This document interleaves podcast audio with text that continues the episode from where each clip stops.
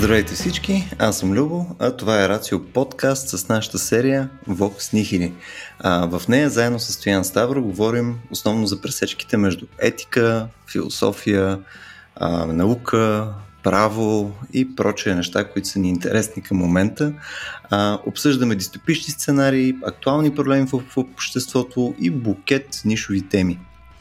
За тези от вас, които ни слушат за първи път, Стоян Ставро е юрист, философ, ръководител на секция етични изследвания към БАН, преподавател по биоправо и основател на платформата Преизвикай правото. А пък днес към нас се включва и ветеранът, звездата на Рацио Уикли, доктор Никола Кереков. А, Никола е молекулярен биолог, доктор по имунология и в последните няколко години активен организатор в Рацио. А, днес тримата ще нищем една от поредните ни а, космически теми, които са свързани а, така, в дух с събитието ни на 11 юни. А, напомням, на 11 юни ще се случи а, за първи път от вече около две години нашия голям форум, Рацио форум, а, където е дневно събитие. А, ще говорим на него за серия неща свързани с космос. За първи път ще имаме космонавт, също така на него. От 11 години правим събитие, искаме да имаме космонавт и най-после това успяхме да го организираме някаква магична случайност. А, така че ако се интересувате от а, наука и съответно от космос, това е вашето събитие. А, може да видите билетчета, информация за програма и прочее на БГ. И а, говоряки за космос, момчета, готови ли сте да видим има ли косми в космоса? Здравей, Любо. Ами, аз закопчавам коланите вече. Когато Тъщ... си готов, предлагам да излитаме. Ужас. е, тук и Стоян лека по лека се подготвя. Ние точно в предварителния разговор започнахме естествено от единствената тема, където и аз мога да се включва, нали? Дали, е, дали са полезни косм, космите в космоса. И мисля, че аз вече съм адаптиран за космическата ни тема изцяло. Никакви филтри няма се запушват вследствие на моето присъствие. Ами, според мен космите са едно от новите неща, които са напълно излишни в космоса, освен по някакви естетически причини, нали? но тук вече космите по гърба ще бият тези на главата защото са доста по-интересни, най-малкото от естетическа отново гледна точка. той за мен това е един пример типичен за, за отпадане на, на неща, които... Те, между другото, не знаме дали на Земята не са вече отпад... някой отживелица, някакъв анахронизъм космите, но специално при хората. Така че ще видим, между другото ще разгледам. Аз внимателно ще слушам Никола за това, кое ще изчезва и кое не, за да инвестирам в това, което има смисъл. Нали? Не знам, това за момента, за момента е най-силното начало на Vox Nihili, което сме правили. Нали? С космите, не. Да. Не мисля, че сме имали по-голям кринч от това. А, да, днес темата всъщност в, в, в, в частност е как всъщност човечеството би еволюирало в рамките на някакво наше космическо бъдеще. А, съответно, затова и Никола днес ще бъде нали, нашия така пъстир в полето на космоса. А, Никола, искаш ли да започнем да го проблематизираме това нещо? Да видим всъщност какво ни натиска от космоса, така че изобщо да искаме да се променяме? Каква е нуждата, която би се появила потенциално? Ами, на първо време, от, още от uh, първия Space Age, от първата космическа епоха, която беше там около 60-70-те години на миналия век, когато беше голямата борба между Съветския съюз и Штатите за космоса и в последствие, която премина и към покоряването на Луната или приземяването на човек на Луната. Та от тогава а, самата професия на астронавта много силно се романтизира. В смисъл, това е а, първо, че при подбора на астронавти се прилагат толкова стрикни критерии, че практически по-малко от един на 10 000 човека би се класирал, а, което ги прави едни доста представителни същества за човешката раса. Най-доброто от най-доброто, което избираме и изпращаме в космоса. А пък космоса по своето същество представлява нали, една, една граница, отвъд която малцина успяват да преминат. И затова, разбира се, всички деца, освен пожарникари а, и бандити, искат да станат и астронавти на някакъв етап от живота си. А, та, а, покрай това обаче доста романтика се хвърля по отношение на живота в космоса, особено идваща и от филми, литература, научно-фантастична и така нататък. Като цялото това нещо се представя като едно вълшебно приключение, в което ти отиваш, виждаш някакви невероятни светове, светът е различен, ама тебе ти е готино през, цял, през цялото време, ти е много интересно.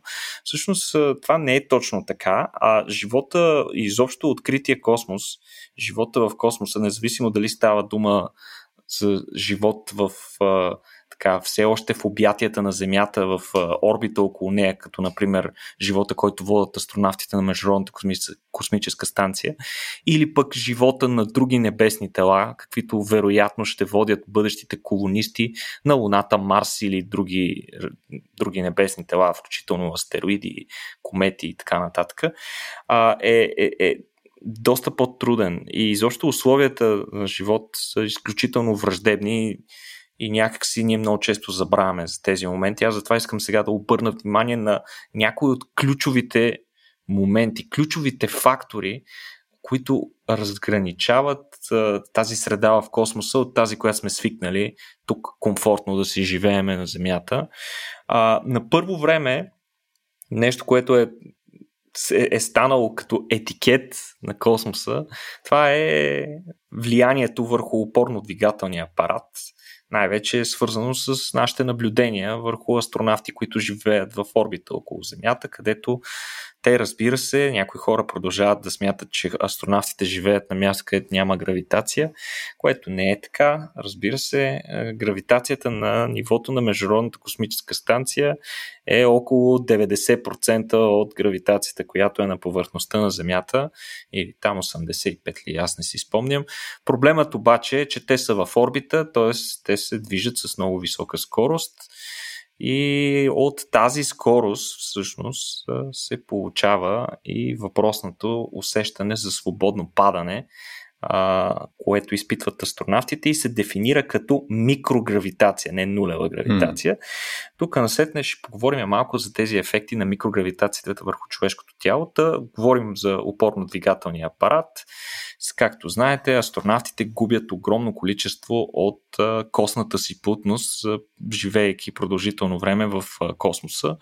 Колко голямо количество, ами ако не се упражняват въобще, а, те могат да загубят е, брутално много. В смисъл, говориме си за скорост на загуба на костна плътност в рамките на стотици или дори хиляди пъти по-бързо, отколкото при остеопороза.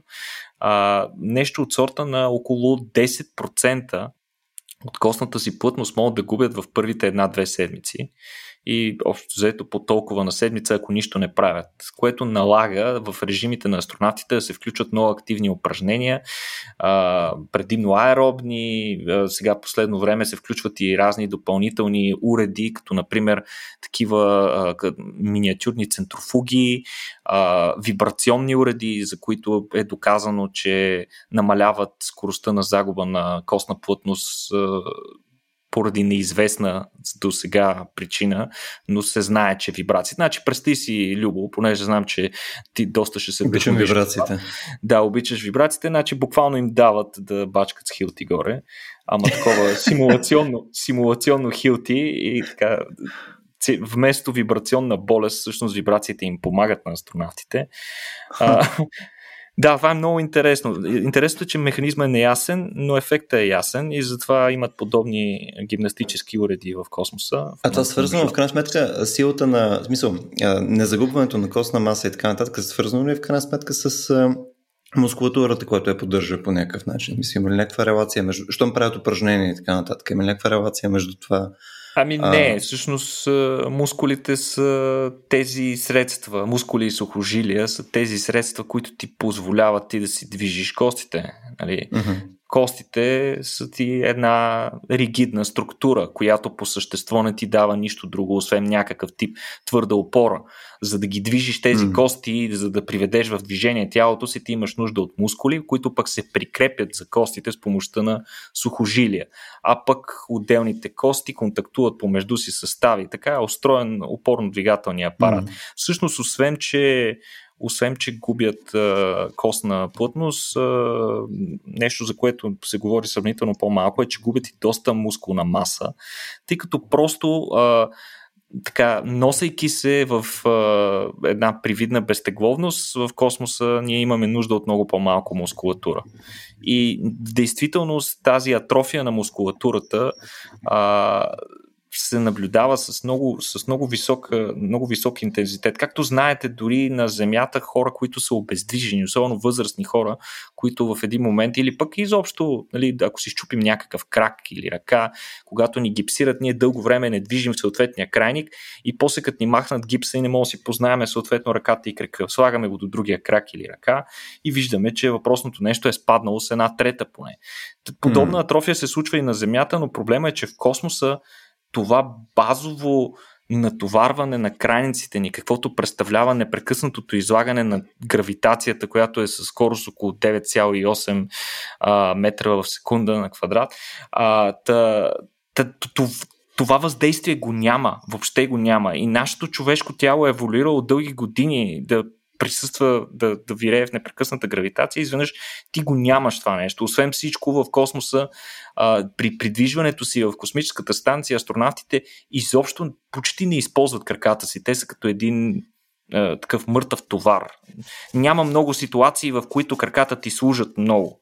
А, използват се предимно ръцете, а, така кръста, мускулите на гърба а, за придвижване, но краката общо взето само си ги влачиш с тебе, а пък те са, там се намират най-големите мускули в човешкото тяло. Тоест, ако, имахме, ако имахме примерно 4 ръце, ще да е доста по-адаптивно за космоса. Безспорно, особено ако пък дори не, нямаше да е нужно да са 4 ръце, и просто краката ни да имаха хватателна способност, каквато mm. имат при някои примати, а, или пък да имахме и допълнителен крайник, да кажем някаква опашка, би било доста по-удобно. Ти не ме кажеш за опашката. Да, да, аз точно това исках да, да коментирам, че всъщност винаги, когато видя извънземни с костна система и просто знам, че те са дошли от Земята. Защото в някаква степен костната система е нали, оттайка на нашата гравитация, на земното претегляне в човешкото тяло. На практика ние сме отразили тая гравитация при себе си. И ако те идват, разбира се, от друга планета, която има земно претегляне, т.е. някакво си тя нейно претегляне, гравитация, която е създава, да, бих могъл по някакъв начин да го, а, да го оправдая съществуването на костната система, но според мен в космическия, не знам дали съм прав и Никола ще каже тук дали е вярно това мое предположение, по-добре да сме някакви мекотели, в смисъл по-голям, mm, представим си като някакъв да, октопод, който или пък съвсем различна форма. Ми, просто защо ни е костна система в мозъка? Особено ако те извънземни са пътували N на брой години или даже векове в космоса, или те изобщо не са пътували, директно идват тук. Изобщо, според мен, някакси костната система показва а, такъв местен вид. Тоест, вид, който аз така бих ги разделил. Видове, които живеят а, в космоса, нали, космически номади, а, и в някаква степен хора, които се чувстват у дома си, докато пътуват в космическото пространство и такива видове, които са локални, които, да, окей, могат да пътуват някъде, но по принцип живеят на място с а, някаква гравитация и се нуждаят от костна система, най-вероятно, или нещо подобно. Не знам дали земната гравитация изобратила чирупки и кости, нали така, дали ще са отвънка или отвътре. Да. Това са двете неща, които нали, надържат, нали, най- най-малкото при нас изправени. Тоест, нали, те костни образования някак са свързани с земното претегляне. Те са другото име, биологичното амплуа на, на гравитацията. А докато в космоса, космическите номади, по-скоро би трябвало да изглеждат като антикостни а, създания. Не е ли така? Има ли смисъл от кости изобщо в... А, даже бях чел някъде в космоса, че даже и ръцете не трябва толкова много и захват, тези механизми за захващане, защото всъщност ние обикновено държим а, нещо, за да не падне то. Нали, най-малко себе си държим, за да не паднем или нещо, което, върху което въздейства гравитацията. Докато ако ние просто трябва да се прилепим към нещо, нали, може би има доста по-различни и доста по-ефективни решения а, включително магнетизъм. Нали, Тоест, нужно ли ми е изобщо хватателна способност, която все пак предполага ръка и кости, или пък пипало, което е съвсем различен начин структуриран. Ей, тези въпроси се задавах, докато си мислих за начина, по който обрисуваме изкуствените, т.е. извънземните и това, което Никола каза за, за, за загубата на кости. Нещо да, повече смисъл... типа Райвел. Не, действително, са прав си. Костите не са ни чак толкова необходими. Със сигурност, ако трябва директно да се адаптираме към космоса, може би ще подходим към някакъв друг дизайн. Въпросът е, че ние не сме лего и не можем да се манипулираме из основи. Трябва до някаква степен да боравим с... Да, все още. До някаква mm. степен да боравим с нашата човешка същност. А, Трудно ми е нали, да го коментирам това как биха изглеждали нали, извънземните и дали те биха били адаптирани към космоса, защото като цяло е много трудно да се предположи дали живот по същество може да възникне в космоса като такъв. А, по-скоро, според мен, основата на живота навсякъде в Вселената, поне такъв какъвто го познаваме, а, би възникнал на твърда повърхност. И вече mm-hmm. оттам насетне, разбира се, а, пътят на някои видове може да ги отведе, да ги превърне в такива космически номади, както Стоян казва. И вече с течение на десетки хиляди милиони години, нали, еволюцията да ги промени до такава степен, че те да са изцяло адаптирани към космоса, но тази а, останка, да го наречем, в а, тяхното устройство, свързана с а, генералния им происход на твърда повърхност, някаква степен нещо ще остане. А, иначе аз искам набързо само да минем през другите неща, за да си представите по-добре как изглежда mm. живота в космоса. А, друго, друго ключово нещо е така наречената космическа болест, още известна като Space Adaptation Sickness или SAS на английски. Тя е много подобна на морската болест, но бая пъти по-силна, като морска болест на стероиди си представи. Също като морската болест тя се получава, когато има конфликт между информацията, идваща от вътрешното ни ухо, където се намира органа на нашата координация в пространството. И тази информация, която идва от очите и от проприорецепцията, от крайниците и така нататък. А, също така, нали, тя по принцип се случва в първите дни на, след пристигане в, да кажем, на Международната космическа станция, след излизане така в орбита. Повечето астронавти минават през това, малко повече от половината астронавти. При тях е в рамките на 2 до 5 дни, при някой продължава в продължение на седмици, толкова силна понякога, че те буквално нищо не могат да правят. Или ако трябва да правят нещо, трябва да седят без да мърдат, без да се движат. Очевидно, нали, говоряки си за това, виждате колко е романтизиран всъщност космоса, защото за тези неща изобщо не се говори, когато се обсъждат постиженията на астронавтите, но това е ежедневие за тях. Hmm. А, даже а, астронавтите са свикнали да се познават. Просто като погледнеш друг астронавт и го видиш лицето му, и ако той е такова подпухнало и той е по-блед, да кажем, има такива кръгове около очите, очевидно е, че той все още се адаптира, все още страда от а, тази космическа болест. И те си помагат там с разни съвети и така нататък, но То, това, това звучи, е, Никола, а... Това звучи малко да. като такова, все едно астронавтите са работохолици, алкохолици, някакво такова, нали, леко закръгнано лице, подпухнал с сенки под очите. Ами, до, до, до някаква степен, или поне изглежда доста болни, нали, е, защото човек докато е пиян изглежда супер, нещата стават зле после. Космически махмурук. Иначе, Космически махмурлук, точно така. Иначе, друго нещо, което се засяга много от микрогравитацията, това е сърдечно-съдовата система. В функционирането на сърдечно-съдовата ни система имаме едно нещо, което се нарича барорецепторен рефлекс. Това е а, рефлекса, който е свързан с контролирането на диаметъра на кръвносните съдове в различни части от тялото ни, който регулира кръвното ни налягане, за да не ни причернява, когато станем рязко например. В смисъл, при някои хора а, този рефлекс е по-бавен и понякога като станат рязко, особено като са били клекнали или, или седнали на земята, изведнъж се изправят и им става зле до такава степен, че даже може и да загубят равновесие. Но този барорецепторен а, рефлекс, той функционира на земята основно, защото има гравитация и всъщност гравитацията тласка не само тялото, ами и флуидите в тялото ни, включително и кръвта ни, mm. да падат надолу. И за да не се събира кръвта ни в карката, а пък съответно високите части от тялото да остават с дефицит на кръв, това нещо съществува и което регулира буквално хидравликата и, разпространението на кръвта из тялото. Очевидно в микрогравитацията обаче, като я няма тази гравитация, то рефлекс е силно потиснат, той не функционира нормално.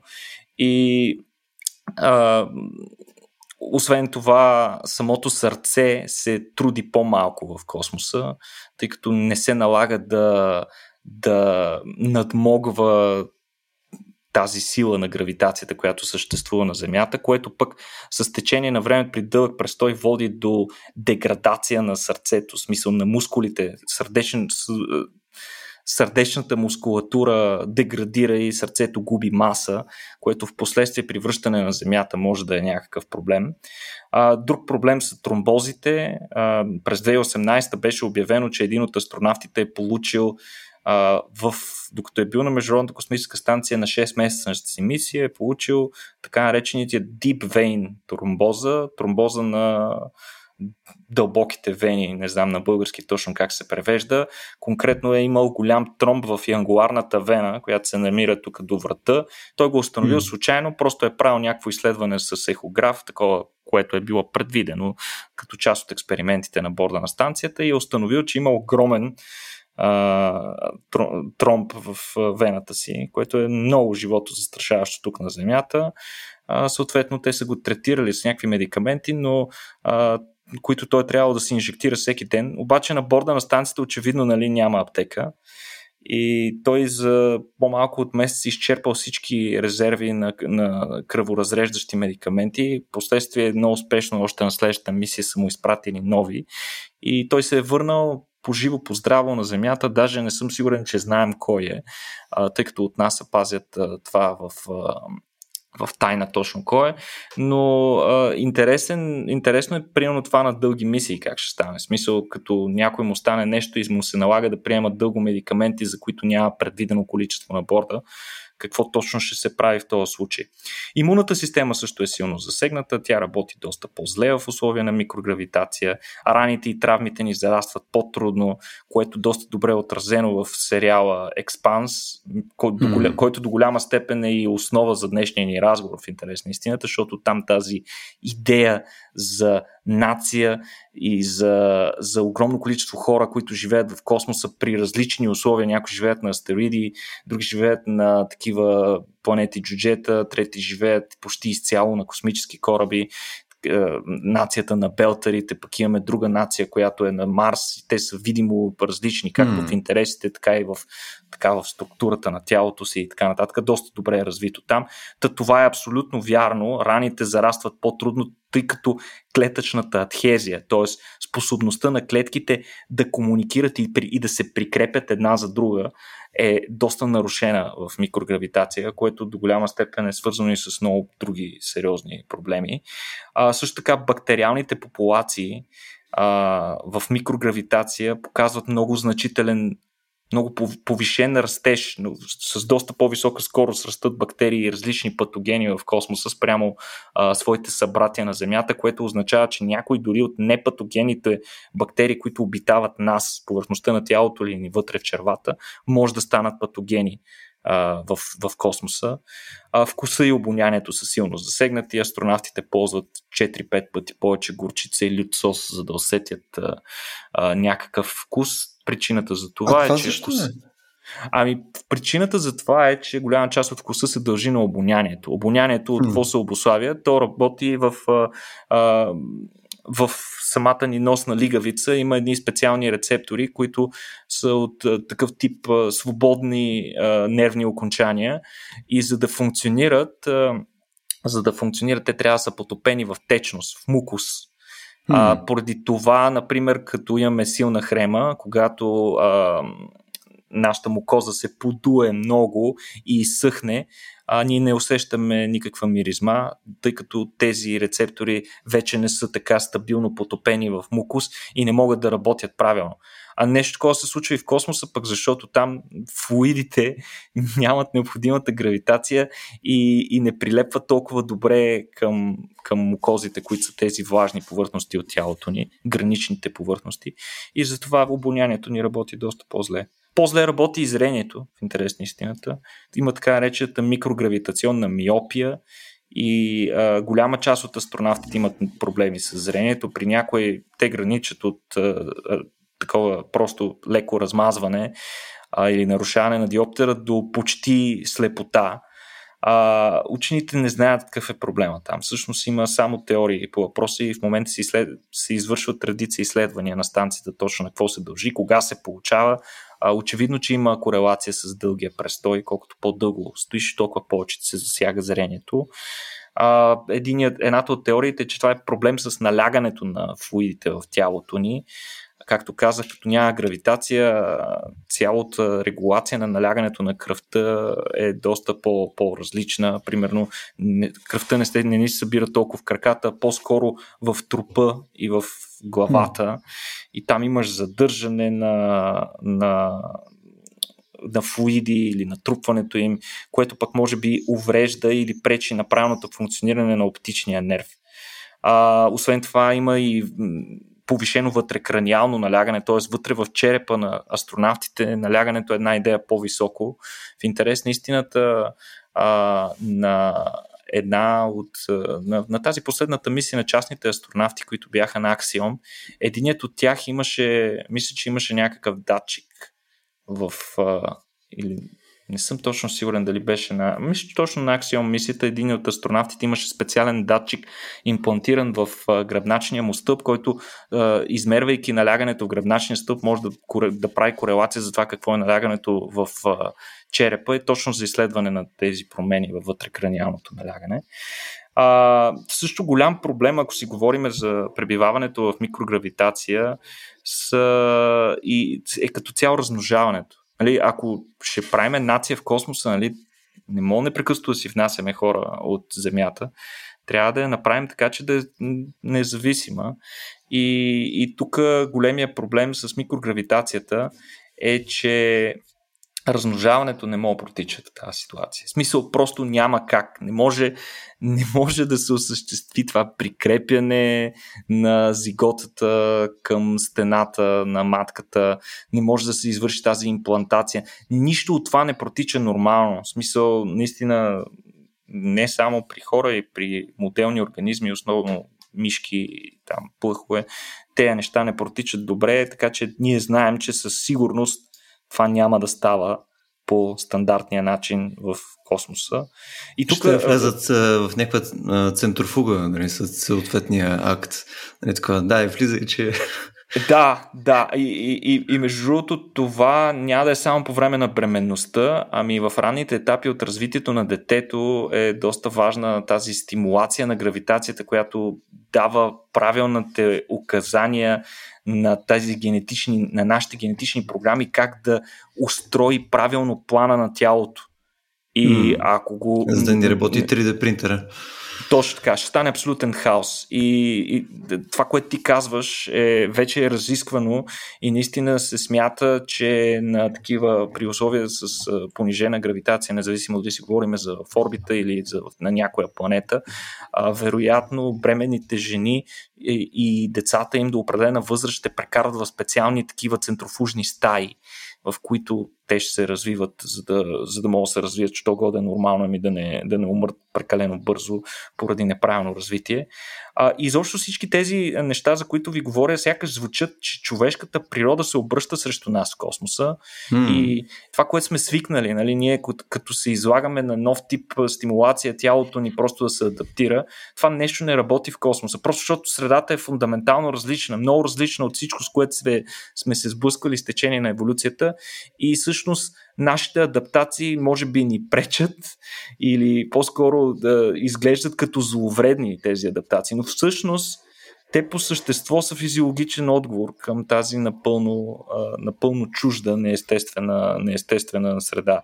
И тук очевидното е, че всичко, което изброихме до тук, са неща, на които ни пречи просто гравитацията. Нямаме достатъчно гравитация. Всъщност, дори да имаме, да не постигнем гравитацията на Земята, ми да е половината, а, вече като цяло живота на, на хората в космоса ще е някакви хиляди пъти по-лесен и по-естествен и по-нормален.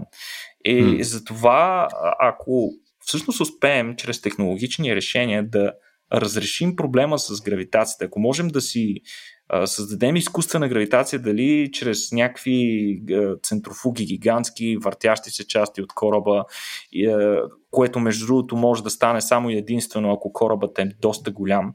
При малки кораби това няма да работи много добре, тъй като буквално при всяка крачка ще имаш рязко рязка промяна в гравитацията, ако става дума за някакви малки обекти от сорта на, примерно, някакви капсули, които да се въртат една около друга или дори а, обект с размер на Международната космическа станция, което е твърде малко. А, и, и това тези резки промени в гравитацията ще доведат до, до, до едно гадене непрекъснато. Просто няма, няма да е подходящ. Трябва да е нещо голямо което да въртим. А, другия вариант е чрез някакви масови полета, които нали, все още не съществуват.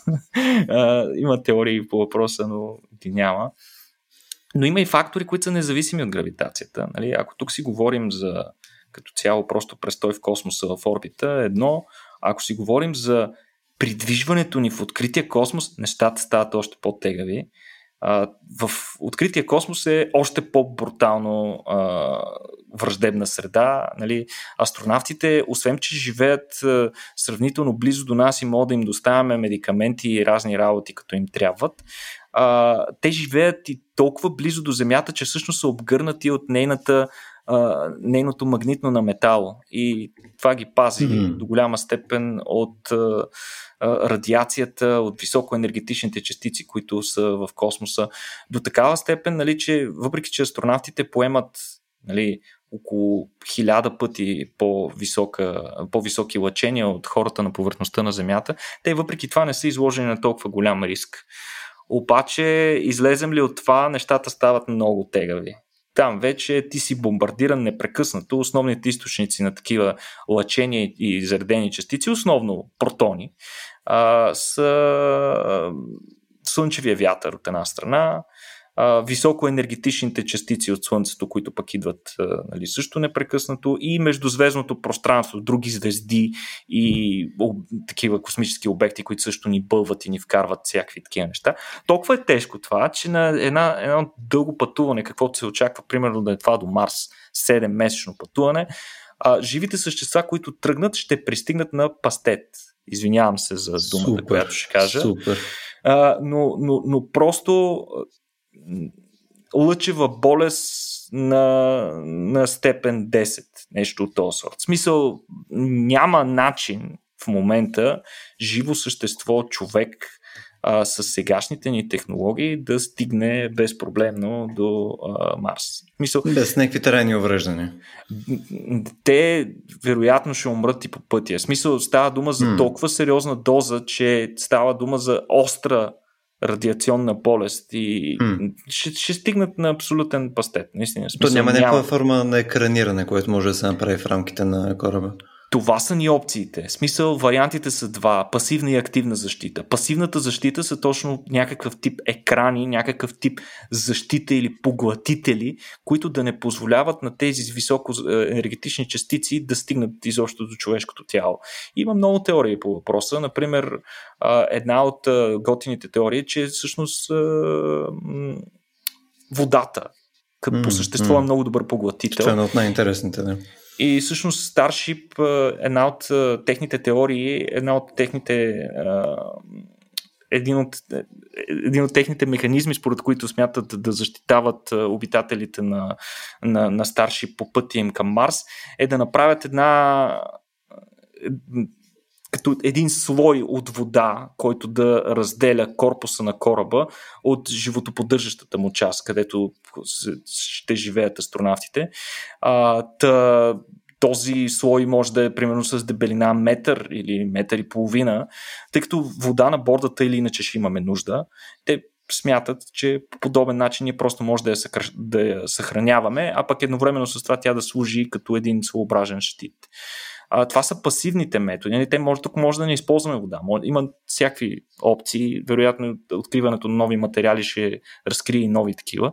Но а, другата опция е активна защита. Активната защита е като просто нали, как се защитава Земята, ами с въпросното магнитно поле и с разни други нали, методи, там свързани с характеристики на словето на атмосферата, но такова магнитно поле ние можем да си направим. Ако имаме достатъчно мощен източник на магнитно поле, който така да обгръща кораба в един достатъчно голям слой, че поне да отбива най-тежките неща, пък после пасивната защита да отбива останалите, а, би могло да стане. Един друг готин метод, за който сме си говорили с Туил, е използването на плазма. А, hmm. Плазмата е много интересно състояние на материята, всъщност по-голямата част от материята на, в Вселената е в... Само, само да вметна, нали, Стоил е лошото момче на плазмената физика в България.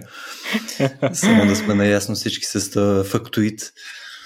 Абсолютно. Та, плазмата е едно особено състояние на материята, в което е, тя, нали, атомите сме свикнали да се състоят от нали, протони, неутрони, електрони, нали, които са конфигурирани под формата на ядро на атома, което е обгърнато в един електронен облак. А, при плазмата всъщност тя бива загрята и подложена на определено налягане, така че материята всъщност се разделя. В смисъл протони от електрони вече няма такава принадлежност и се получава една супа от заредени частици, които се движат много с много висока скорост и така нататък, непрекъснато променят своята позиция. Интересното за плазмата като състояние на материята е, че тя не позволява на други а, заредени частици да минават. Просто ги спира. Тоест, ако ние можем да направим един тънък слой от плазма, много тънък, който да е по повърхността на нашата ракета от външната част или пък някъде вътре в някакъв защитен слой, ние също можем да си решим проблема с това. Но а, има и други проблеми, които също не са свързани с гравитацията. Например, Супер. нашия микробиом.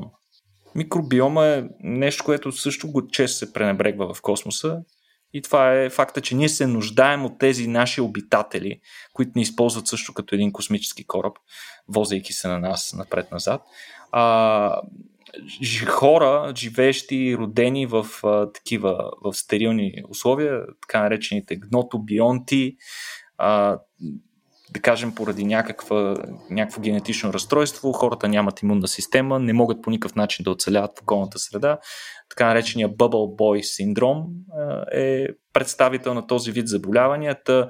Хора, които се раждат в такива почти стерилни условия или напълно стерилни, рядко преживяват за дълго време. Просто ние имаме нужда от тези бактерии. Те, те осигуряват а, стимулация, правилната стимулация на имунната ни система, правилното съзряване на храносмилателната ни такава, разграждат различни субстрати по начин, по който нашите ензими не могат.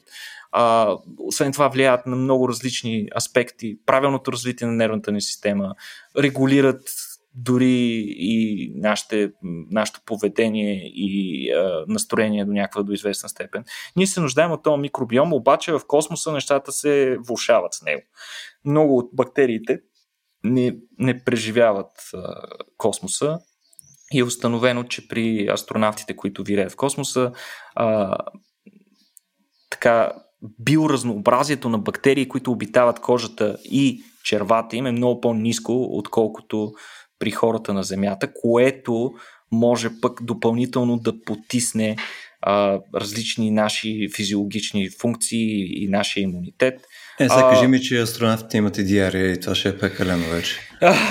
не, не знам. Не, а, доколкото знам, а, някой от, тъй като до голямата степен храната там е изсушена и тя в последствие се хидратира, обаче тъй като графика им е много силно натоварен и те рядко имат възможност да я хидратират добре а, и често така Прести си, ядат си мюслито още хрупкаво, Любо, ако мога така да ти го, да ти го кажа. Аз също така правя. Който не си яде мюслито хрупкаво, според мен е сериен убиец.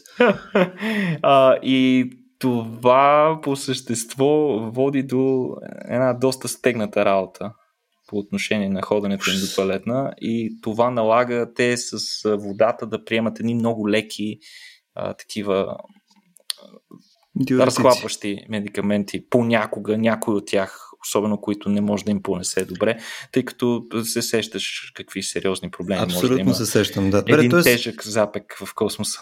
Фантастично, да. Смисъл, това, което описваме в момента е, че хората имат опорно двигателни, а, имат а, съответно серия проблеми с кръвоснабдяване, нали, с а, нали, явно и запек е нали, много ключова част от живота в космоса. В смисъл, всичко, което не искам да ми се случва горе-долу, знаем, че го има в космоса. Нали, тук може би някой би питал нали, за чи изобщо ще го правим цялото това нещо. Да, Но... това е добър въпрос. Преди да стигнем за това нещо, искам само да допълня още едно, което тук ще ми е полезно пак нали, ти да го дообрисуваш, защото мисля, че е още едно гадно нещо. Нали, освен чисто физическите неща, и там и лъчение, и неща, всичко, което може да ни отрепе нали, като, като нищожествата, които сме в космоса. Нали, имаме и другия фактор, че ние пък в крайна сметка сме и на групи. А, съответно, ти в началото нали, каза, че астронавтите, които ние подбираме, те в момента все още са до някаква степен the right stuff. Нали, те са някакви такива а, по-специфичен, а, по-специфично подмножество на човечеството, нали, което е такъв, а, такъв тип хора, които да могат да издържат на тия условия, които изобщо да са навити да ходят в тия условия и съответно да са някакъв много тесен вид специалисти, така че да се справят с необходимите неща. Е, смисъл, много специфичен човек трябва да си, за да може да излезеш в открития космос нали, с а, скафандър и да ходиш да завинтваш неща там с винтоверт на, нали, между МКС и съответно Земята. Не, смисъл, това просто е много специфичен тип човек. В момента, в който ние говорим за този тип дълги пътувания, пълно тия 7 месеца до Марс, а и по-зле, а, нали, там вече имаш малко по-различен тип проблеми, нали, такива социални проблеми, които ние ги виждаме от експериментите, които се правят съответно на Земята, нали, които са с такъв тип дълго пребиваване и съответно те стават такъв тип он топ на тези проблеми, които описахме до момента. И сега, а, това подозирам, че има някакъв аргумент, че и самия подбор на хора и социалната им динамика и съответно а, качествата, които те трябва да притежават, допълнително трябва да е кориран спрямо тези нужди, защото иначе те по изцяло други причини, дори да решим останалите, няма да се оправят. Разбира се, абсолютно резонно, резонно заключение правиш и то в момента дори това нещо се прилага много активно при подбора на астронавти. А, начина по който те могат да работят в екип, как се спогаждат, а, до каква степен характера, чертите на характера им ги прави съвместими за такова тясно пребиваване с множество а, гъсто пребиваване, защото а, да, да си го кажем направо, живота в, в, в космоса а, ще е доста нагъсто. Причина за това е факта, че ние не можем все още да не сме намерили начин да извеждаме големи товари в космоса лесно и ефтино, поради което а, дет се вика, астронавтите си нямат а, такава истинския смисъл на думата си нямат собствена стая. Имат някакво ъгълче, в което спят, което си украсяват и си слагат снимки на семейството и така нататък, но това нещо съвсем е отвъд представите ни за, за личен комфорт и за лично пространство. Mm. Космическо това, общежитие. Космическо общежитие. Освен това, на, нали, свикнали сме тук на много е актуално в София, особено да оценяваме апартаментите по тяхната квадратура, разгъната застроена площ, дали ще е с тераси, дали ще е с общи части. А, обаче в космоса не е така. А, там, тъй като е, сме в а, микрогравитация, нямаме под а, а всичко може да бъде под, всичко може да бъде таван, така че там се използват всички повърхности и буквално има ситуация, в която астронавт, да кажем, работи на едно от нещата и в зависимост от ориентирането на камерата ти можеш да го идентифицираш това като той работи на пода. И в същия момент някакъв друг пич тренира на тавана, а някаква мацка отстрани гледа под микроскоп някакви проби на една от стените и четвърти човек прави снимки през иллюминатора в момента на Земята. Така че там ще е доста гъсто. Следователно, подбора на хора, които могат да живеят там, трябва да са хора, които нямат проблем с това. Нямат проблем с нарушаването на личното пространство, живеенето в такава гъстота, изолацията. Нали, тук вече си говорим психология на изолацията, всички сте чували за тези аналогови мисии, които се правят тук на Земята в различни места, където mm. а, там N на брой хора се затварят и изолират и просто нямат никакъв досек а, до други хора. А, както знаете, ние сме доста социални същества и изолацията като такава а, е много сериозен проблем. Ако се замислите по същество, дори наказанията, които налагаме като общество а, на хората, които са сгафили с нещо, дори на собственици деца, например, като им се разсърдим и спрем да им говорим, за тях това е огромно страдание, тъй като те не могат да влизат в контакт с нас, а те имат нужда от такъв. А, затворниците пък, например, хора, които са с антисоциални прояви, които са нарушили закони и така нататък, нали, с какво ги наказваме? С затвор. Затвора какво представлява? Затвора представлява една социална изолация, в която ти ги затваряш някъде, в която те нямат избор на, на това с какви хора да се обкръжават, къде да ходят, нямат тази свобода, а пък при най-тежките режими, а, нали, затвор с особено тежък режим за най-тежките престъпления, там пък хората живеят едни абсолютни изолатори и буквално с седмици не виждат никого а, hmm. което, което нали, е, е доста, доста голям проблем и е свързано с психически разстройства. Хората, пък, които нали, самотата е много голям убиец, особено на възрастни хора, хора, които живеят дълго време сами, също имат много сериозни проблеми и с здравето. Така че социалният контакт е много важен. А, в космоса ще нали, до някаква степен хората около теб ще почнат да се изчерпват. Нали, ние не можем да, да пратим. И да изчаткват.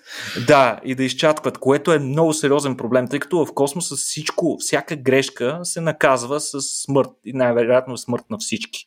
А, И следователно един изперкал човек, който губи тази дисциплина, която е градил с множество упражнения и така нататък, той не просто застрашава живота на другите, но той може да постави край на мисията, на скъпоструващата мисия и на всички на борда, само с един погрешен акт. И, и тук е много важно нали, подбора на хората да, от една страна те да бъдат много дисциплинирани, да бъдат много психически стабилни и да не се повлияват толкова много от тази социална изолация. А, това, ние нямаме много опит в това отношение. Тези аналогови мисии ни дават възможност до някаква степен да, тест, да тестваме човешките възможности и между другото в някои от тях а, а, сме получавали доста тревожни резултати, особено да, да, свързани да. с повишаване на агресия, а, такава личностна изолация, при която хора просто спират да говорят и се затварят в себе си. А, нали, тук ще ме, може би ще ме питате, добре, защо не, не си правим изводи по Международната космическа станция и хората, които непрекъснато пребивават там. Ами не е много обективно, защото там непрекъснато се сменят екипажите, а, има едно застъпване, нали, влизат нови хора. Освен това, най-важното, от Международната космическа станция хората виждат Земята. Това се оказва, че е много, много, много, много важен ефект. Тази връзка с родната ти планета и там, откъдето идваш. Факта, че ти я виждаш, дори да си на Луната, нали, ти пак виждаш the, the, the, the small blue dot, нали, малката синя точка. Знаеш, там е Нали, mm. там е Има някаква доза романтицизъм в... Точно така, някаква психическа връзка запазваш, докато представи си по, по, на половината на пътя на Марс, Земята ще е една точка, за която ще ти трябва телескоп, за да идентифицираш, че е Земята по своята Тук, между другото, имаше някакво неща, които бяха излезли също от подобни проучвания, които за мен са много, много любопитни. А, мисля, че може би даже някои събития при време сме ги обсъждали, а именно, че едни от ключовите характеристики, които а, са полезни за такива екипи, е, една от тях е продуктивност.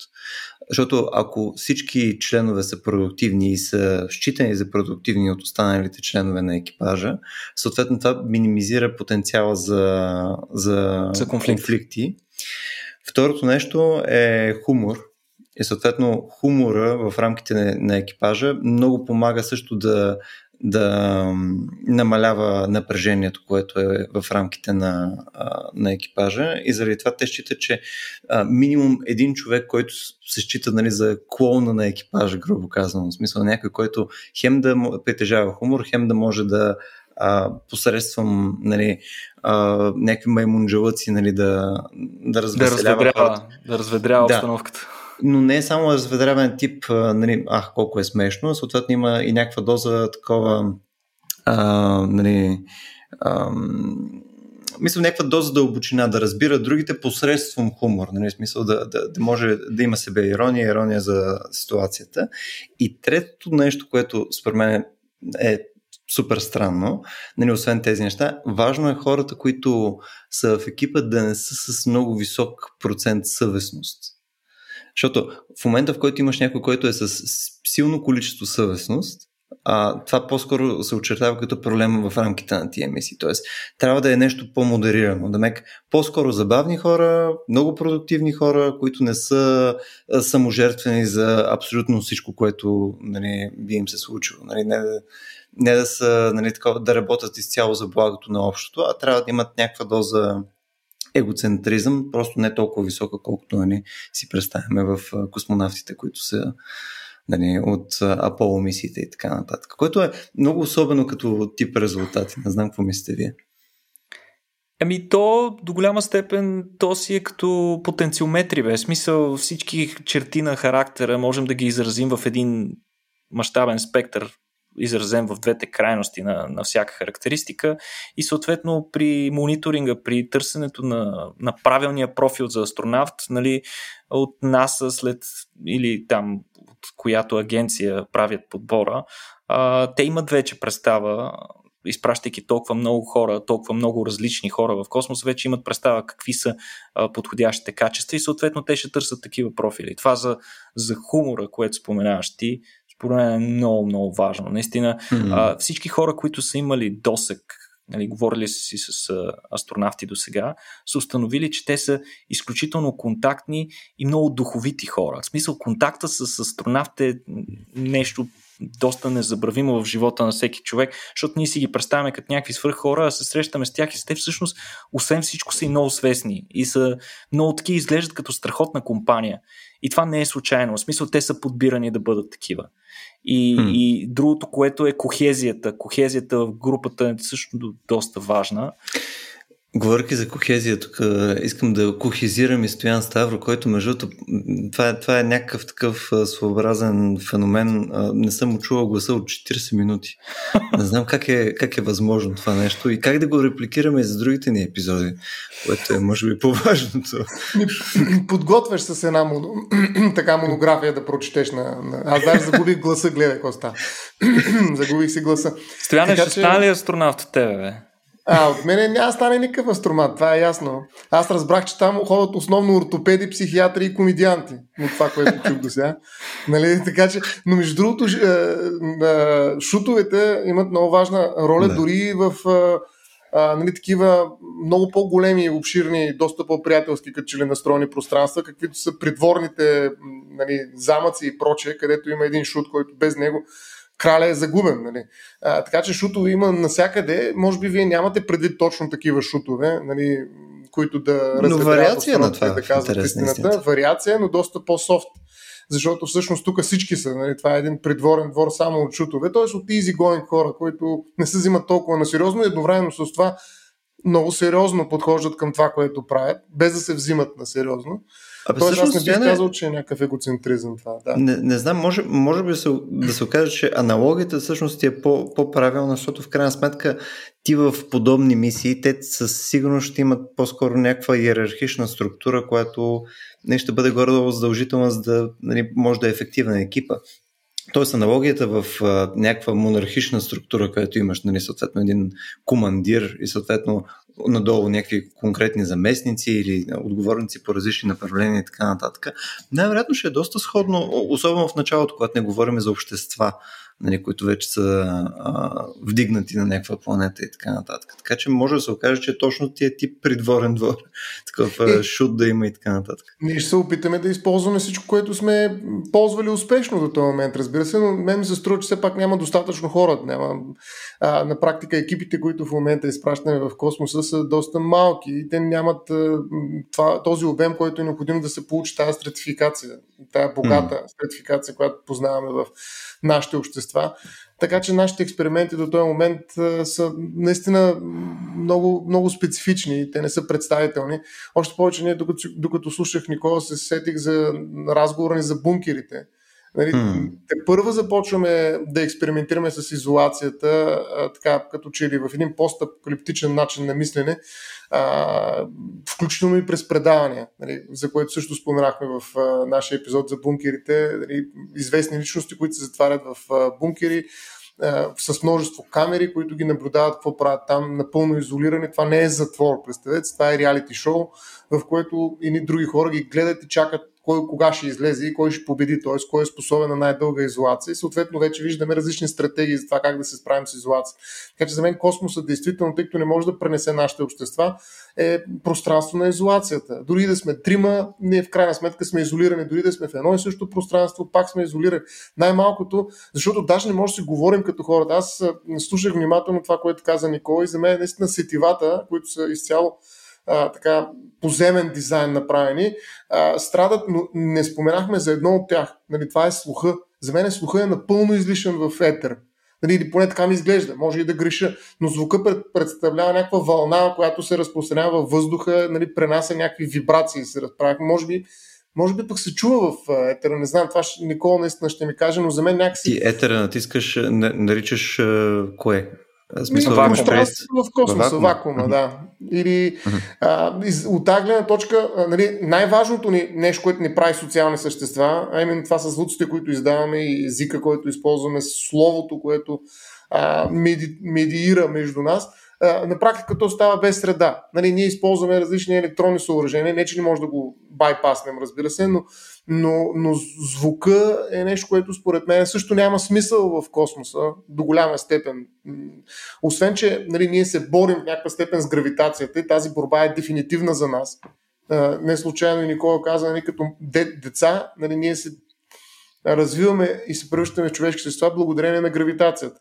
Защо? Защото гравитацията е борбата, която всеки един от нас води. Значи понятието за борба и съответно даже бих казал понятието за воля са до голяма степен доста трудно а, легитимирани и могат да бъдат трудно легитимирани без, ако изобщо могат, без гравитация.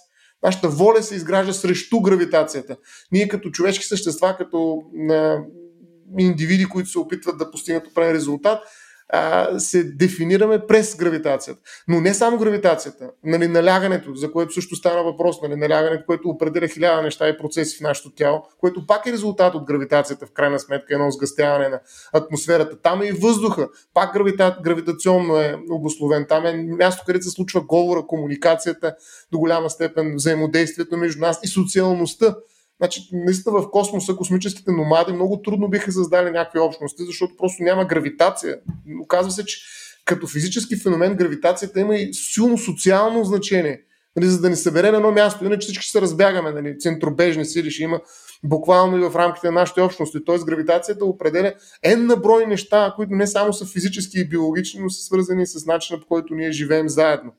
Така че аз съм напълно съгласен, нали, че а, космос е едно изключително неприятно място. Бих казал, че то е не място.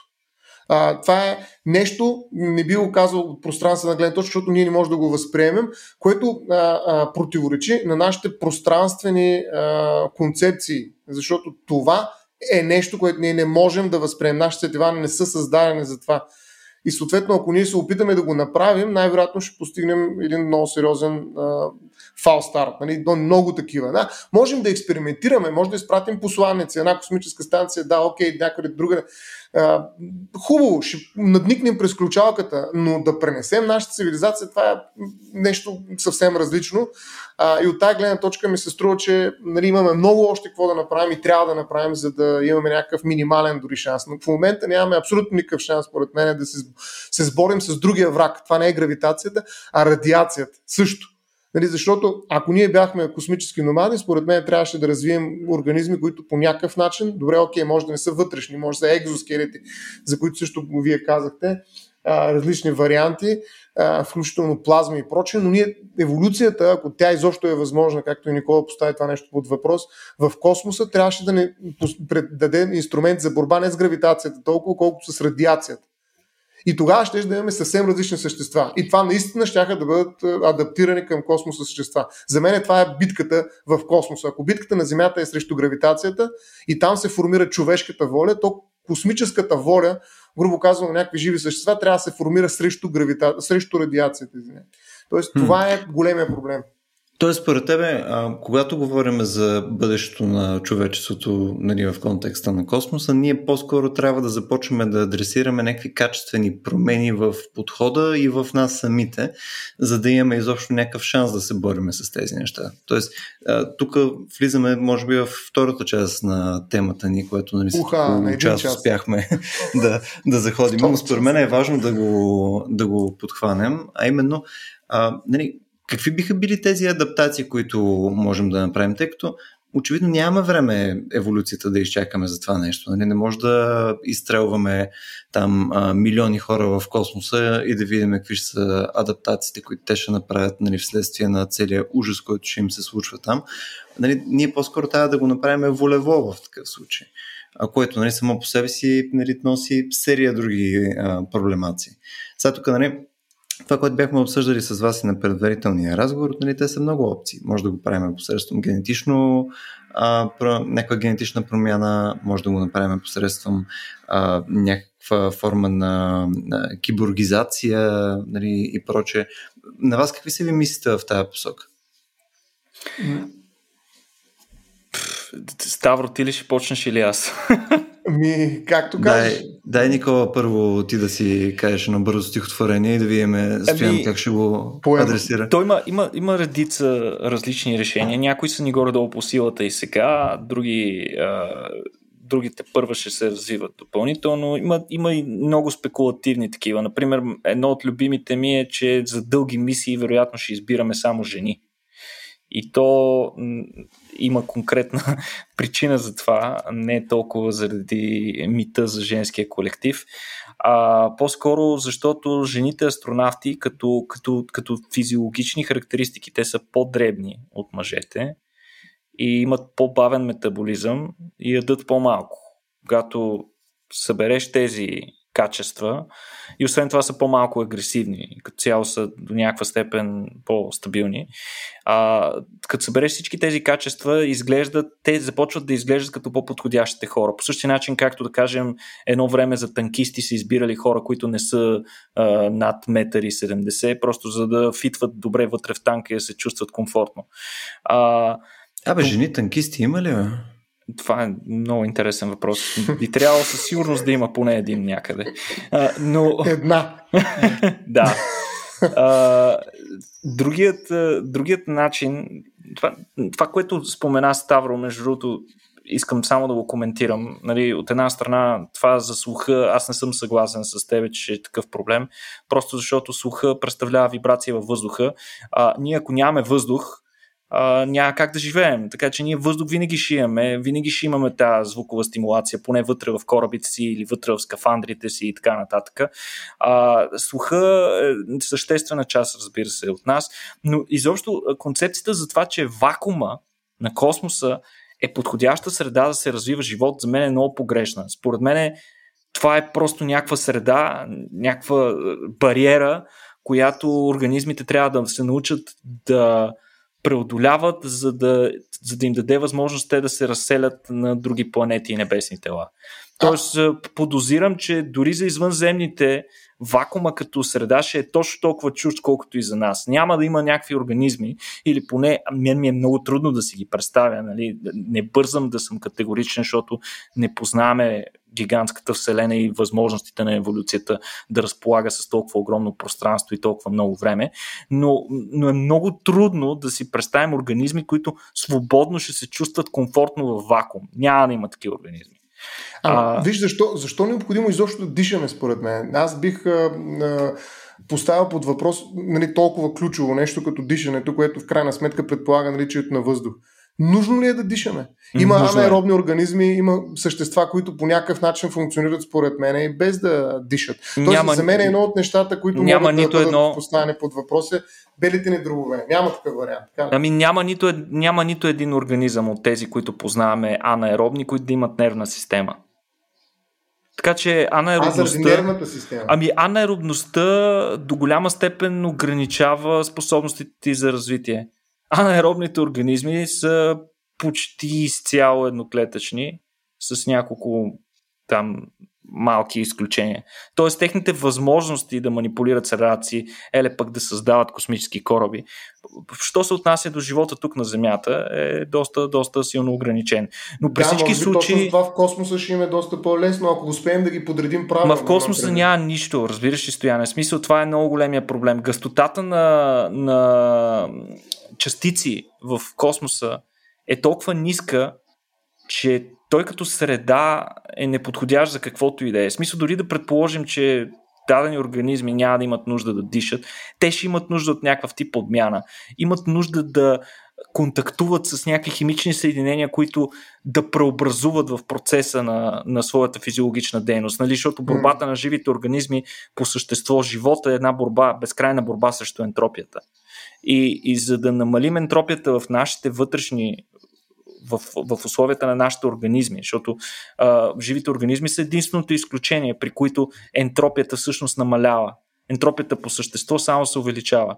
И как те нарушават този базов физически закон, като пръскат ентропия около себе си. Това е начина. Смисъл, за да поддържаш своят, своят ред вътре в организма си, ти трябва да пръскаш хаос около себе си. Тоест трябва да има други съединения около себе си, които ти да разграждаш, да, да, да увеличаваш хаоса в тях, да, да увеличаваш ентропията, за да можеш да поддържаш своя ред а, в, в правилен. Така че открития космос е, според мен, е много, много неподходяща среда за. Е, за м- може би просто е на различен фреймворк, защото в крайна сметка аз задавам следния въпрос. Какъв е единственият ресурс, на който мога да разчиташ, защото ти кажеш няма химически съединения? Ми какво да направим? Не можем да напълним с химически съединения космоса, за да живее живота в него. Единственият ресурс, който го има в. т.е. борбата с ентропията, според мен е след борбата с радиацията. Обаче, единственият ресурс, кое е? Ами не е въздуха, слънцето е. Или ако си близо до Слънце. Говорим ако си близо, да. Локално. да. Тук става сложно. Като се да. става сложно. Става много сложно. Аз даже там не, не мисля и да, да, да кажа нещо. Но поне ако имаме Слънце все пак, или някаква звезда, която излъчва някаква енергия, това е единственото нещо, което може да се засмучиш, така грубо казвам. И ако нали, слънцеядите някакси на Земята изглежда доста абсурдно, нали, слънче, дишачите да ги нарека, всъщност са вариант на концептуален замислене. Тоест, ако имаме организъм, който може да преработва директно тази, тази единствения ресурс, тази, тази енергия, Нали, на практика, според мен, той би бил най-пригоден от най-най-пригодните сред хората. Защото ние пак се нуждаем от скафандри, от хиляди нали, капсули, а, ковчези и така нататък, които просто в един момент ще умрем. Нали. А, а, въпрос на време. Буквално въпрос на време е, според мен, да умре всяко едно човешко същество, което разчита на химия, така грубо казвам. Трябва да разчиташ на физика. А, и от тази гледна точка за мен е един от големите проблеми наистина е нали, до кога всъщност ще се опитваме да, да оцелеем биологически и кога ще трябва просто да скочим на другото ниво. Даже да, не, не биологически, а химически, а да скочим на, на физически. Казваш няма химически съединения, има обаче енергия. Че нашата страна трябва, ето виж как Петър Дънов се оказа прав човека. Ние сме енергийни същества. А, трябва енергия. А с енергията да работим. На, това, на, на тая база да, да градим бъдещето си космическото. Въпросът ми е наистина е по-скоро такъв а, да, да сменим нали, начина на мислене за живота. Нали, той може ли да бъде чисто енергиен, т.е. да по някакъв начин тази енергия, ти казваш нервна система е невъзможно да бъде създадена без дишане, което е резултат от опита ни на Земята, доколкото разбирам. Mm-hmm. А, въпросът е дали ни трябва нервна система, защото тук има. Е, Ювал Харари прави, между другото, много, много важно разграничение, което според мен е изключително любопитно и, и, и истинно, между интелект и съзнание. И всъщност той говори за множество несъзнателни, но изключително интелигентни алгоритми, защото за него човешкия организъм, биологичното тяло е един алгоритъм, който е натрупал опита на хиляди, хиляди, милиони поколения преди него, които са казали какво трябва да правим в Земята, нали, еволюционно погледнато, за да оцелеем. Така че ние сме ни много сериозни телата ни, а, алгоритми, които обаче са развили и съзнание, нали, което ми е позволило до някъде, важно е било, разбира се, и затова сме на този хал в момента, но а, така или иначе, живота на Земята познава много интелигентни така, механизми за вземане на решения, т.е. алгоритми, същества, биологични, които нямат съзнание или не е нужно да имат кой знае какво съзнание, за да оцеляват. Идеята ми е дали е възможно не, това разграничение между интелект и съзнание, а, именно в контекст на нервната система. Тоест, възможен ли е интелекта, окей, той няма да е съзнателен, може би не е нужно в космоса, но да имаме интелект, който да не е биологичен, който да не разчита на химически съединения, а да черпи директно, да се казва, от източника, от звездата. Нали, той пак ще е локален, но поне няма да е земен, ще се върти около Слънцето или около някаква звезда. И тогава вече ние бихме могли наистина да отключим други пространства. Разбира се, това няма как да е човека, защото ние без нервната система, според мен, нали, ако трябва нещо да запазим, за да сме човешки същества, може би действително това е нервната ни система. Тук стоян само, че мисля, че разграничението, което ти правиш едно разграничение по-рано, отколкото можеш. Защото нали, то не е въпросът дали е биологично, а дали е изобщо телесено.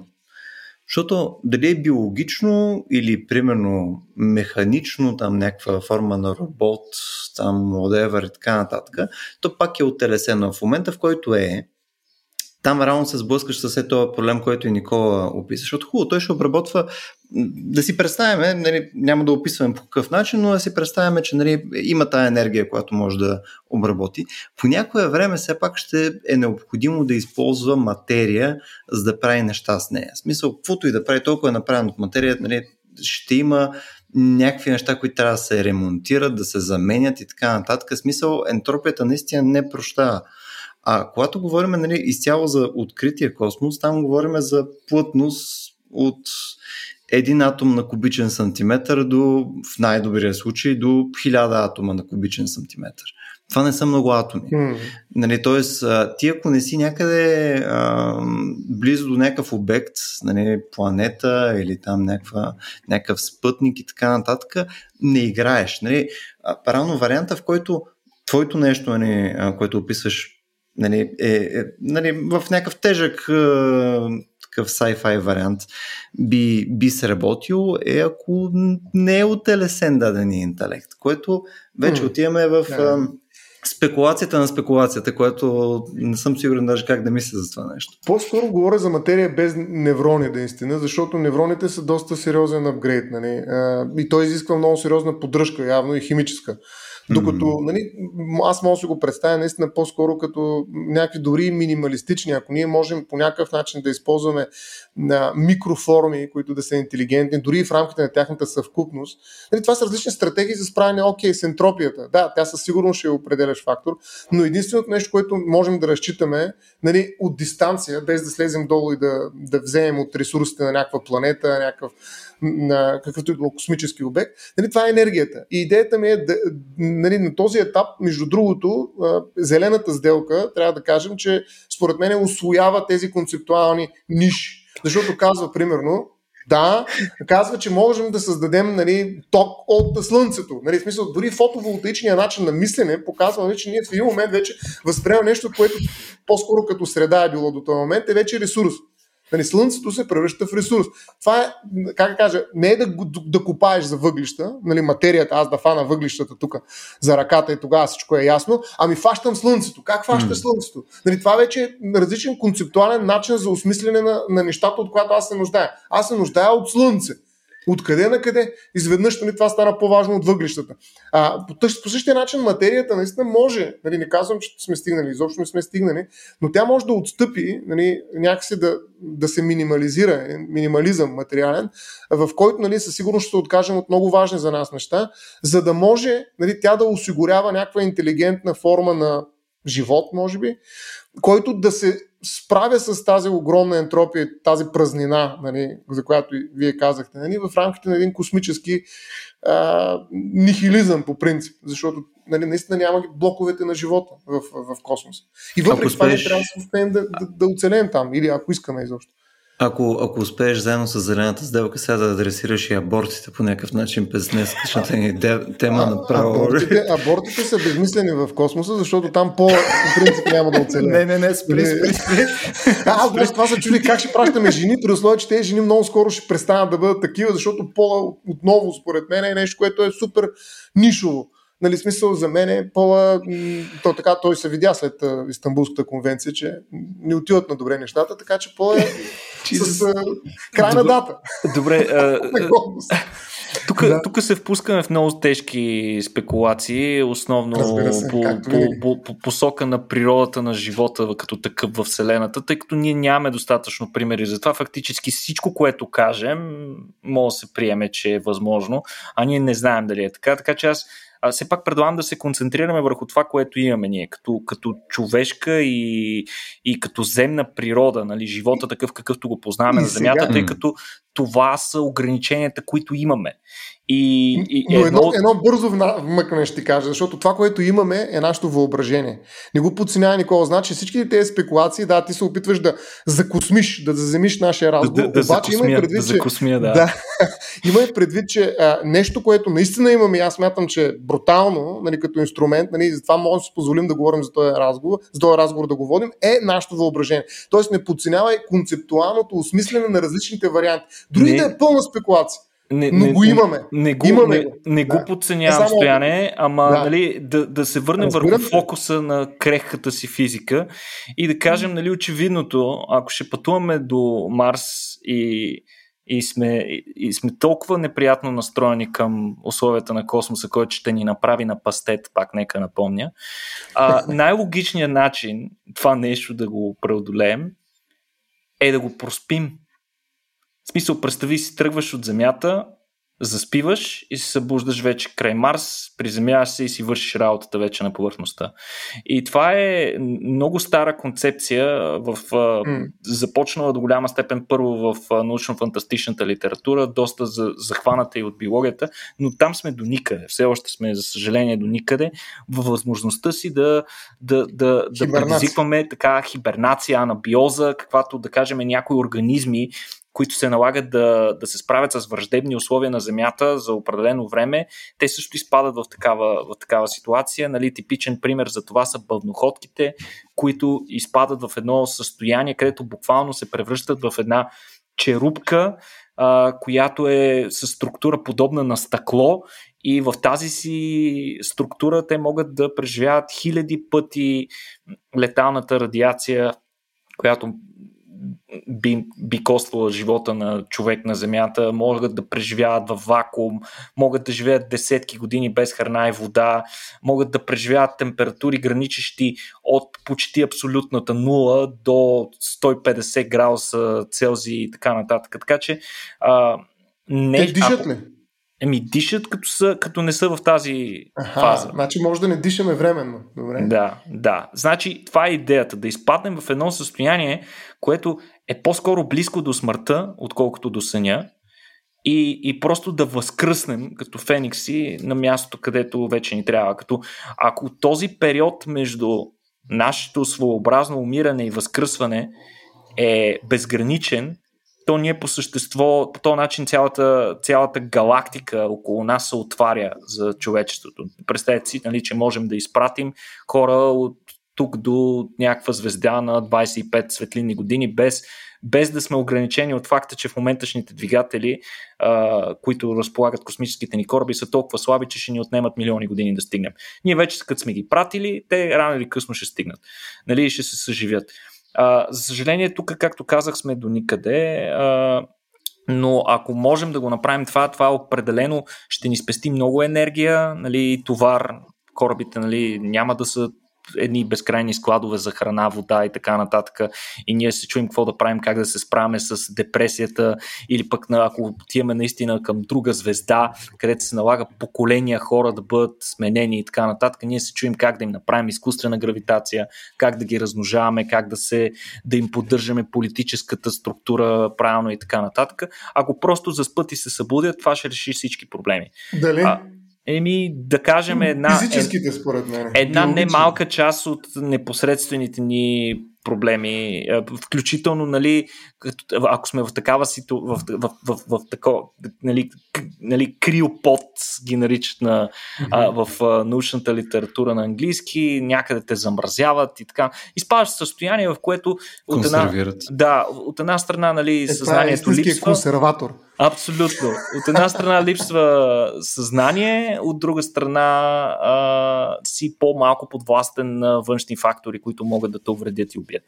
А, сега, това е единият от начините, нали? чрез използване на технология, която съответно все още не е налична, ние да се справим с това и аз съм а, голям почитател на това и тайничко се надявам, че наистина ще има голям пробив в следващите години, затова, защото това наистина ще отвори доста космоса за човечеството. Другото нещо, което а, между другото Ставро ми ще го засегна някъде, използването на посредник при контактуването с, с космоса, с враждебната среда на други планети, спътници на планети, астероиди и така нататък. Тоест, някакъв аналог на тези скафандри, които сега използват астронавтите, обаче те са изключително първобитни на фона на това, което ни е необходимо. Нужен ни е някакъв екзоскелет, който ние да поставим на тялото си и с който можем да манипулираме средата около себе си, подобно на все едно е нашето тяло. А, от друга страна, дори да превъзхожда нашето тяло, да кажем да можем да, да е много по-силно, да можем да местим скали, да отваряме дупки, да прогаряме с лазери разни неща и така нататък, просто за да се справим с и тези костюми, нали, да са практически неразрушими или поне много по-устойчиви, отколкото финната ни биология. Нали, неща, които ще издържат на високо налягане, на корозивни, примерно да отидем на Венера би било страхотно. Нали? Високо налягане, висока температура, корозия, свързана с отделянето на сярна киселина, облаците от сярна киселина, които се наблюдават на Венера и така нататък и така нататък, да, да влизаме в вулкани. Нали? Това пак е технологично решение, което нямаме, но би ни помогнало много. А, другото нещо, което можем да използваме са медикаменти. Те се използват между другото и в момента. Астронавтите подобно на елитните спортисти, взимат разни шепички от добавки, които са им необходими и които им помагат в космоса да се справят. Вече споменахме за, за леките разхлабителни, които взимат за други цели, но те взимат и много други неща. Предполагаме, че за едно пътуване такова извън Земята към друга планета, а, те биха взимали дори още повече неща, защото са им необходими. Примерно подобни магически медикаменти могат да ни помагат да стимулират репарацията на ДНК, за да се намаляват ефектите от мутациите, които възникват при контакта с космическите лъчения и нашето тяло. А, може да, да, да, да спират някои от негативните ефекти, които изброихме от микрогравитацията и така нататък и така нататък. Отново, тук говорим за технологии, които все още са в разработка. Някои медикаменти ги имаме, но има и други, които все още ги нямаме, имаме нужда от тях. Третият метод, който съм сигурен, че е любимия на Любо, това е целенасочената селекция. Нещо Тук що ме нарече Хитлер ли? Нашият любим евгенист. А, та, идеята е, че чрез целенасочена селекция, чрез взимането на под контрол на нашата лична еволюция, с цел нейното ускоряване, тъй като, както и Лю спомена по-рано, класическата еволюция ние не можем да разчитаме на нея в космоса. Трябва ни нещо, с което ние да ускорим не десетки, не стотици, не хиляди, ами милиони пъти, за да можем да, да постигнем някакво ниво на адаптация към толкова чужда среда. Или пък като отидем на Марс или на друга планета, там ще е същото. Средата ще е точно толкова чужда, колкото и, а, и в космоса. Просто де, че има гравитация и ще има няколко други фактора, които ще ни помагат. Но всъщност отново се озоваваме на съвсем различно място, което еволюцията не се е сблъсквала. Та, единият от начините е точно такава селекция. Нали? Има доста отново научно-фантастични творби, които разискват това включително, вероятно такъв контрол над еволюцията си първо ще трябва да вземем тук на Земята и чак след това да го практикуваме mm. в космоса, защото в момента го нямаме. Да кажем, представете си, ако можем да селектираме спортистите си, да кажем да бъдат много по-добри само в това, което правят. Имаше преди един страхотен разказ, научно-фантастичен, който съм чел за едни а, за такива спортисти по фигурно парзалене, фигуристи, които биват селектирани по специален начин, така че да могат да правят абсолютно фантастични неща с телата си, да, да, да могат изключително красиви форми, да правят някакви салта и неща, но с негативния ефект, че можеха да оцеляват само до 20-30 години. А, е, стига толкова. Но а представете кое... си как ще излезат космическите олимпийски игри. Любо беше се нещо фанал за... че зимните били много прости, а пък космическите олимпийски игри, какво точно ще правят? Да, да, хвърляне, хвърляне, на, хвърляне на, на предмет по, де, по Деймос. Това ще бъде хвърляне на, хвърляне на копия от Марс към Деймос. Това ще бъде страхотно. Катерене на астероид, нали? Тук само в моя защита не казах, че а, зимните са прости, казах, че са абсолютна обида към всички всички останали спортове, което нали, е съвсем различно нещо. А космическите трябва да ги изобретим. А, да. Всъщност, тук едно от нещата, които ние споменахме, нали, като казахме, че пион жените ще са по-адаптирани, а, примерно, защото нали, усреднено може да са като по-малки. Като базово ниво сега. Да. Да, тук звучи ми, че типа адаптация, което може да е желана, е именно някакъв много по-малък, така да се каже, форм фактор. В смисъл, може да се окаже, че една от ключовите адаптации е да формираме космически джуджета. Да, нали, които да... това, е, това е страхотна идея. Джудженца в космоса, като хобити, просто scale down версия на, на, mm-hmm. на човек, които да Това е интересен да... дауншифтърски вариант, нали? което което в интерес на истината също е свързано с едно друго от нещата, където исках евентуално да засегнем, обаче то няма да успеем в рамките на епизода май, е за размера на мозъка. А, тъй като в момента нали, виждаме там покрай а, Homo sapiens, има по-скоро тенденция, която е за намаляване на размера на мозъка и може да се окаже, че просто една от адаптациите ще е нали, не само тялото да ни е по-малко, съответно и главата да ни е по-малка. Като цяло, смисъл стига да може да а, имаме функционалността, която ни позволява да оперираме там каквото е необходимо да оперираме. Нали, не е очевидно, че ни трябва такъв а, литраж мозък, какъвто имаме е, в момента. Е, това е минимализма, за който ти казах. Нали? Даже аз бих казал, че трябва да пристъпим към фрагментиране. Ама това вече наистина е много голям разговор, ще отнеме много време. На, тоест, трябва да намалим всичко, включително нали, биологията си. Така че според мен е... Стига обаче да не е за сметка на способността ни да се справяме с твърде сложните задачи в космоса. Тоест, трябва да намерим начин всъщност да създаваме такъв интернет на джуджетата, айде така да го нарека от твоята думичка, а, или на мозъците, за да може нали, те неща, които ние сме минимализирали, а, да, да се свържат помежду си и да се свършат работата. Тоест за мен е едно от, един от пак говорим доста сериозна спекулация, а, нали, освен чрез генетични промени и прочее да, да постигнем определен резултат в рамките на телата, трябва и да ги вържем трябва да ги вържем, за да може нали, тогава нали, те да бъдат заменими. Нещо, което според мен е голям проблем на човека е, в космоса е, че е незаменим. Нали, смисъл, един командир, ако умре, той е най-добрия от добрите, нали, затова сме го изпратили там. А, това всъщност е голям риск. Нали, всъщност това, което и каза Никола, че грешката на един може да бъде смърт за всички.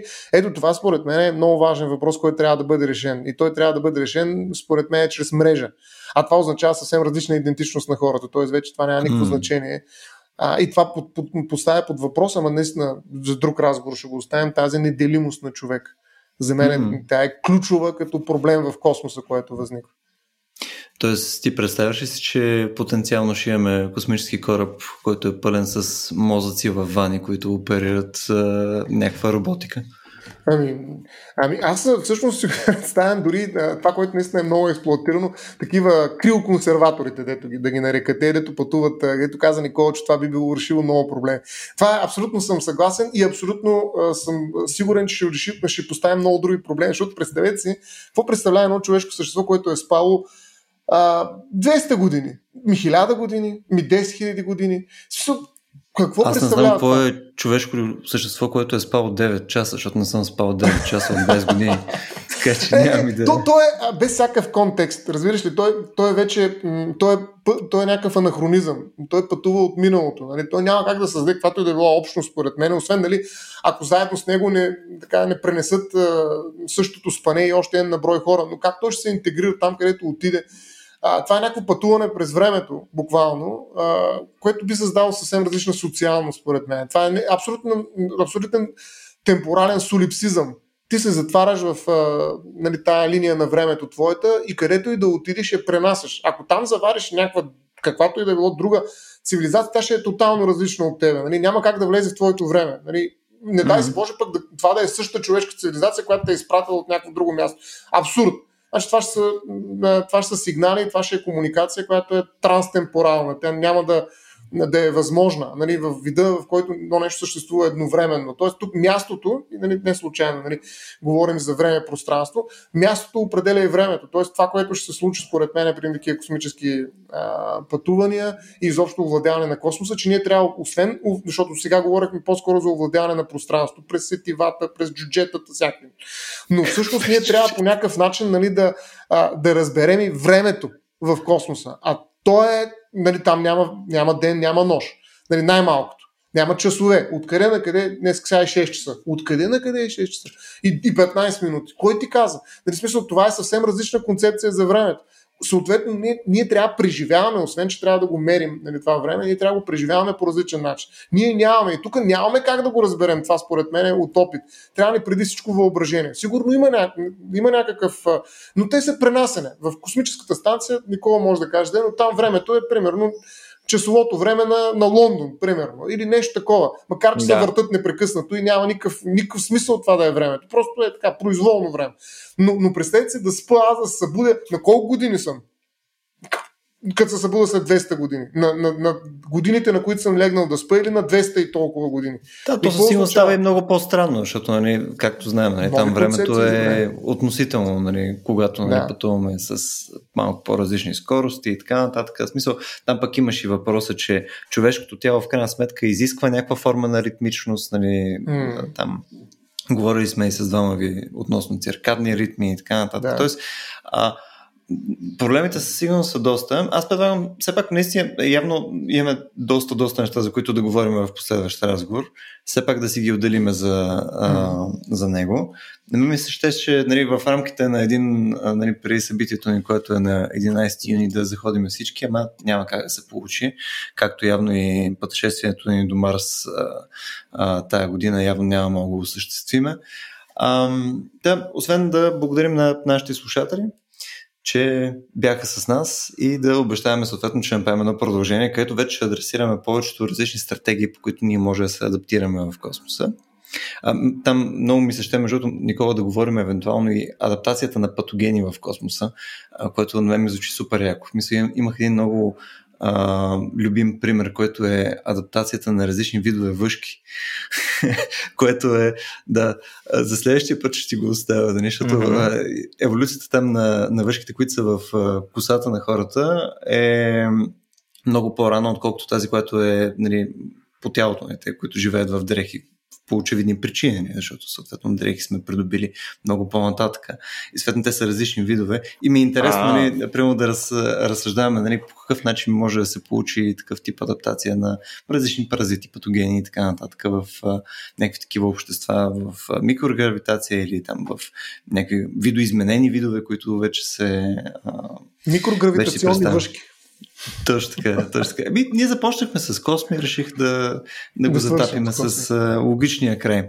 Та, отново, а, благодаря, че ни слушахте а, час и половина. Напомням, а, на 11 юни имаме събитие, което е а, с фокус Космос. Ще имаме един от тези фантастични екземпляри, които обсъждахме пространно а, днес. Съответно ще имаме космонавт Рекс Валхайм, който а, съответно ще влезе в разговор с нас относно какво е това да си а, космонавт, какъв тип а, тренировки изисква това нещо, каква е адаптацията там, каква естетика има на това ти да си на космическата станция, светно и да наблюдаваш именно тази, а, нали, този рай, където ние сме се адаптирали да имаме костна структура и всичко останало. И също така на това събитие ще има серия други неща, които са свързани с а, а, Космос, а, включая две изложби, които а, даже би трябвало да обявиме съвсем скоро, може би когато пуснем записа. А, едната изложба ще е за а, микросветове посредством макрофотография на нашите партньори от Микронавт и съответно а, ще имаме също една такава а, преживенческа мини стая, където ще показваме пък а, пулсари. Няма да издавам прекалено много, но ще е доста, доста, доста интересно според мен. Така че, ако се интересувате от космос, от наука, от естетика и нещата, с които се занимаваме, задължително а, отворете БГ и там може да видите съответно билетчета и прочее за събитието. Любо, какви бяха уния кубическите? Извинявай, че като ми кажеш за Рацио форум, винаги се сещам за тях. Кубическите лайненца. да разваля природата. Природата, природата зад кубичните изпражнения на вомбатите, да. Точно, точно исках да, днеска да го завъртя основно покрай космоса, защото нали, повечето ни теми са космоса, но Стоян е прав, между че имаме една покъртително яка лекция, която е на доктор Ху, още известен като доктор Дейвид Ху, а, който ще говори пък за биомеханика и неговите много особени проучвания в а, животинския свят. Нали? Едното от нещата е именно как подявалите тези малки космати същества, ламбатите, имат кубични изпражнения, което е една от по-яките истории. Много се надявам, между да разкажа също и за, а, за измервателния уред, който иска да слага в туалетните, но затова се надяваме, че ще говорим по време на форма на 11 юни. И сега аз предлагам, за да наградиме единствения човек, който е изслушал този анонс до край, да разкажем нещо доста забавно от да. живота на астронавтите, а, тъй като ние много си говорим за тяхната адаптация към микрогравитация и така нататък, но рядко говорим за обратното. Как те се адаптират към връщането на Земята. И между другото, един от астронавтите, не си спомням кой бях чел преди време, че едно от нещата, които му остават като проблем след като се върне на Земята, е отношението му към чаши. Просто защото в космоса, когато пиеш нали, обикновено те са много заети. Астронавтите буквално имат брутален работен режим, имат непрекъснато опити, както вече споменах, те нямат време да изчакат да им се хидратира добре храната, за да си хапнат като хората. А, и, и така пиват водичка от време на време в движение. И тъй като там нямаш гравитация, като пинеш от някакъв съд, някаква те обикновено не са отворени чаши, са затворени контейнери, някакви тубички с сламка и така нататък. Като пинеш, и просто си го оставяш и то си плува около тебе и като ти потрябва си го взимаш отново. Обаче на Земята очевидно това не работи и тъй като този навик се изгражда и те, примерно тези, които прекарват по 6 месеца на Международната космическа станция, това им остава. И, вика, и, и те точно това разправят. Това е страхотно. Просто вика, пия си чай и просто си оставям чашата и тя пада и се струшава. Аз не мога да разбера в първоначалния момент какво се е случило. Да, представям си го е, е така да стои, нали, само такъв Ала. да, всички го видяха, Лю. Всички, които наслушат, го видяха. Какво направи? Да, бе, аз съм... А, в смисъл, не, нека да кажем, че нали, не само лицето ми е оптимизирано за радио. цялото поведение. Ужас. Айде, Лю, затваряй. Ами да, мисля, че вече е време да затваряме. Отново благодарим на половината слушател, който а, все още е с нас. Нали, ако вече вие... Е нали, а, а, ако не сте станал все още наш съпортер, можете да го направите на страницата racio.bg на черта support. Там може да ни подкрепите посредством Patreon, PayPal и серия други начини. И също така Важно е да получаваме обратна връзка за нещата, които правим, а съответно може да ни върнете подобна обратна връзка, било то на Facebook страницата ни RACIO.BG, в нашия Discord сервер на Рацио, до който имате достъп посредством Patreon и като цяло да ни предлагате нови теми или неща, които да заходим, или нови формати, предложения за подобрение, тъй като за нас това е доста важно. Благодаря, че бяхте с нас и до следващия път.